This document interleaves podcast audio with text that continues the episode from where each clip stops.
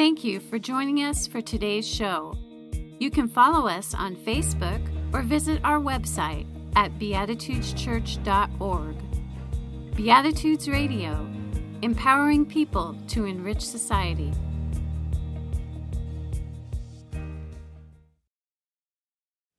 For a theatrical magician, it's all about misdirection. If they can get you looking in one place and focus so intently on this one area, they got you. Why? Because what they don't want you to see is what's going on over here. Your eyes are supposed to be here, but what's really happening, where the magic is happening, is over here. Misdirection. When it comes to Easter and the hearing of the Easter story, I think we end up in a place of misdirection. When we begin to focus on the story only as a literal event, we miss it. We miss the magic. We know this because as we read the Gospels, we find out that you can't read it all literally. For example, the pre Easter Jesus says to his disciples, The time is coming when I will no longer be with you. But one of the other Gospels says afterwards, the post Easter Jesus is attributed as saying, I will be with you always. So, which one is it? He will never be with them again, or he will always be with them again. You can't take them both literally, and we know that when we read the text. The challenge is when it comes to Easter, is a lot of the times we only read it from a literal perspective. And that's the misdirection. Because when you read the Easter story as a literal event, our focus is on the past. It's something that happened 2,000 years ago. And then the focus is on the future and the hope that someday there will be a literal physical resurrection of those who believe in Jesus and have been saved. But, but the problem is, when we focus just on this, we're missing all the magic that is taking place over here. When we're focused over here, it's either in the past or the future. But the beauty of the Easter story and the truth of the Easter story is what's happening over here, and here is right now. One writer captured this idea with the following quote Life doesn't win by refusing to die. Hear that again. Life doesn't win by refusing to die. Life defeats death and destruction by, number one, creating a new life Number two, weaving new connections. Number three, sparking new creativity. Number four, releasing new possibilities. That's the resurrection.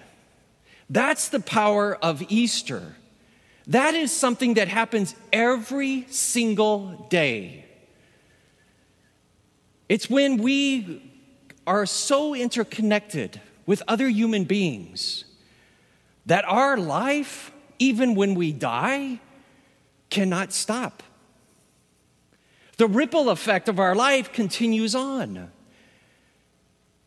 I think a hint of that is found at the very end of the Gospel of John.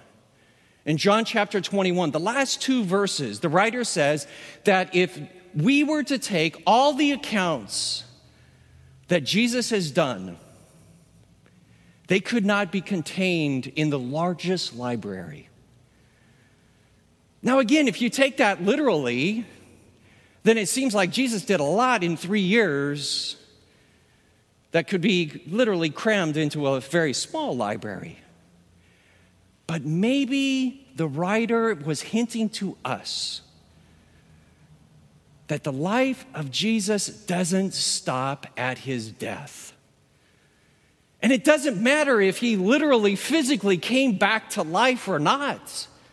What matters is the ripple effect of his life continues on. And all the stories of Jesus are found anew in each and every one of us. It's when we live the Easter story. It's when we take the values and the principles that Jesus held and they so much become a part of who we are that the life of Jesus becomes eternal. So please, this Easter,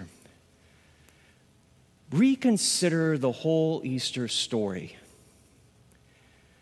and ask yourself Have I become so misdirected in my focus that I've limited Jesus to the past or in the future? And I'm missing the real magic of what's really happening right now. What does it mean to be unafraid of the dark? Many religious texts throughout our history, throughout the world, have wonderful stories, words of wisdom about what does it mean to be living in a space with light and dark and death and life. Jesus gives this example many times throughout the New Testament. He talks about life and death and light and darkness through seeds, through the cultivation of a life. To admit, I'm very afraid of the dark, especially during these current times. What we're experiencing to me is a blur. It's hazy and I'm tired. From the first week of learning, go write your novel, discover yourself, journal, express yourself through artistic expression, whatever it is, to now, it's okay if you haven't written that novel. It's okay if you're still not sleeping through the night. So, what does it mean to be in both light and dark, death and life at the same time? For me, I don't know the answer to that question, but I turn to nature as a way to help guide me through what I need to understand at that process. Luckily, I have two friends that invited me over to their backyard to pick from their garden this week. And this kale plant is one of the three plants that I decided to pick. This kale plant is a perfect representation of what it means to be both living and dying being in dark spaces and light spaces at the same time. My experiment will be to plant this into my garden, try to nurture it back. And when it is fully gone, which it's pretty close to it, I'll still have these beautiful seeds that will somehow find their way into the world in partnership with the wind and the rain and the season change. I'm excited to share with you what this particular kale plant cultivated for next year. It is both living and dying at the same time.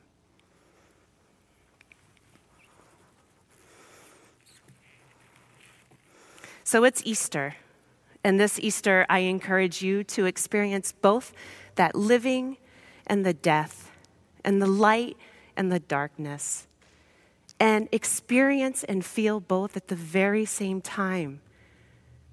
But get rid of that darkness because we need the light into the coming weeks, into the coming months, into the coming years, in order for us to show the world that we can live in solidarity and that we can live with love as our first and only emotion. Amen. The gospel reading for today comes from Mark chapter 16, verses 1 to 4. When the Sabbath was over, Mary Magdalene, Mary, the mother of James, and Salome bought aromatic spices so that they might go and anoint him. And very early on, the first day of the week, at sunrise, they went to the tomb. They had been asking each other, Who will roll away the stone for us from the entrance to the tomb? But when they looked up, they saw that the stone, which was very large, had been rolled back. Here ends the reading.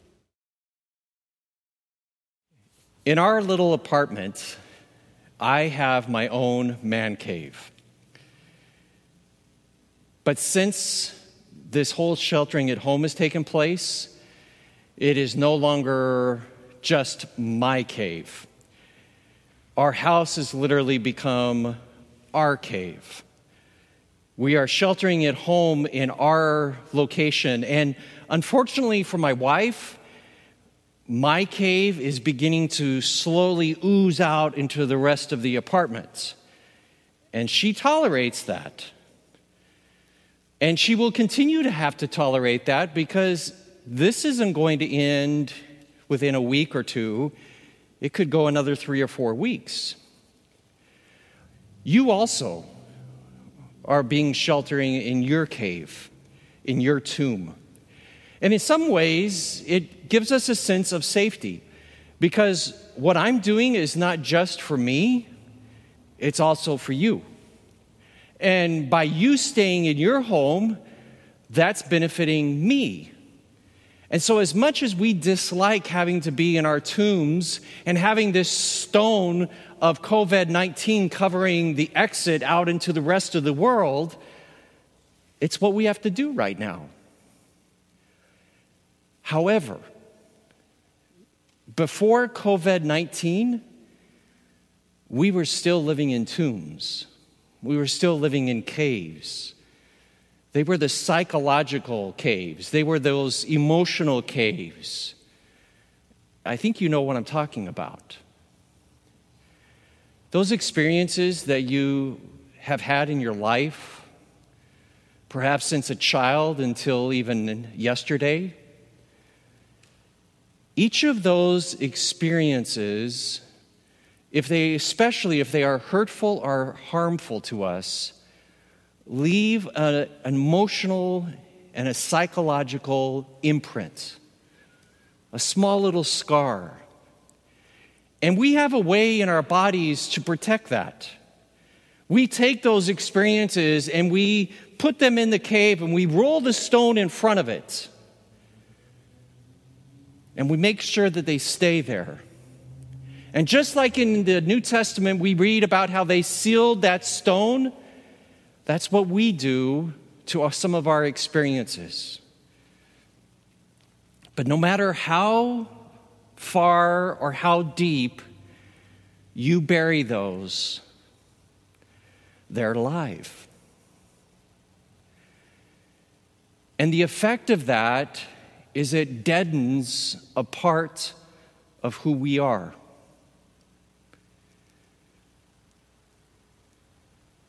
Eventually, the stone in front of us physically, this sheltering at home, is slowly going to be rolled back. This last week, I was listening to a fascinating podcast describing the ways in which we will reintegrate into the rest of the world, the way that we will begin to interact with each other. And it isn't going to be as if someone just flipped a switch and then all of a sudden we're back to normal. This is going to be a very slow process more than likely. And there's a real possibility that we will be out and about, free from our caves, our tombs, and then the virus will kick up again and we'll have to go back inside for a period of time and then out again. And that cycle could actually continue again and again for the next 12 to 18 months. And that can be very depressing and very discouraging unless we realize that while we're in the tomb, we have the opportunity to heal some of those emotional experiences that have taken place in our lives. This might be the opportunity for us to have the courage, the Easter courage of rolling away those emotional and psychological experiences, rolling the stone away from them, and beginning to experience and heal those scars in our lives. And here's the power of Easter. As we heal those, as we sit with those, those parts of us that were dead will begin to come back to life. And that's what Easter, for me, is a reminder of. That each and every one of us have those spots in our life that have created a little bit of taste of death within us. And Easter is about bringing those back to life, a willingness to be vulnerable again, a willingness to leave the anger and the hurt behind, not by ignoring it, but dealing with it. And then pushing that stone out of the way and stepping out and saying, Ah, this is truly living. And so, for no matter how long we are stuck in our caves, use this time wisely so that when that time comes, when that Easter Sunday finally arrives and throughout our world, literally the stone is rolled away again that we won't return to a life individually and as a world as it was. But we will be experiencing new life. That we will fulfill what Jesus said He came here for us to have life. But not just life, life abundantly. That is being true to Easter. That, to me, is what it means when we sing and say, Ah, Christ, Christ the Lord is risen today. Thank you for joining us for today's show. You can help us to continue this program by making your donations at beatitudeschurch.org backslash online dash giving. Beatitudes Radio, empowering people to enrich society.